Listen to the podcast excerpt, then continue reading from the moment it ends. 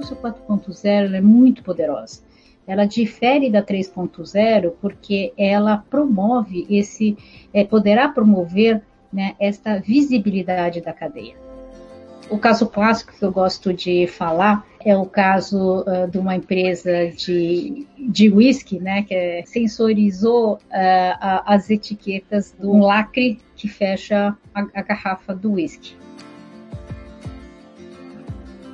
O meu produto que antes ele não enxergava o meu cliente final, porque na minha frente eu tinha um distribuidor, eu tinha um reseller, eu tinha o um supermercado, eu tinha o transportador, eu tinha o exportador, eu, enfim, tá, tinha tanta gente pelo caminho, eu não conseguia enxergar como é que o meu, meu cliente efetivamente da ponta estava consumindo o meu produto, né? É, aonde estava consumindo o produto. Né? E esta empresa, por exemplo, ela modificou até seus processos, né? E ela descobriu que é, no Brasil é, é, o produto dela estava sendo consumido mais no Nordeste do que o Sudeste, né?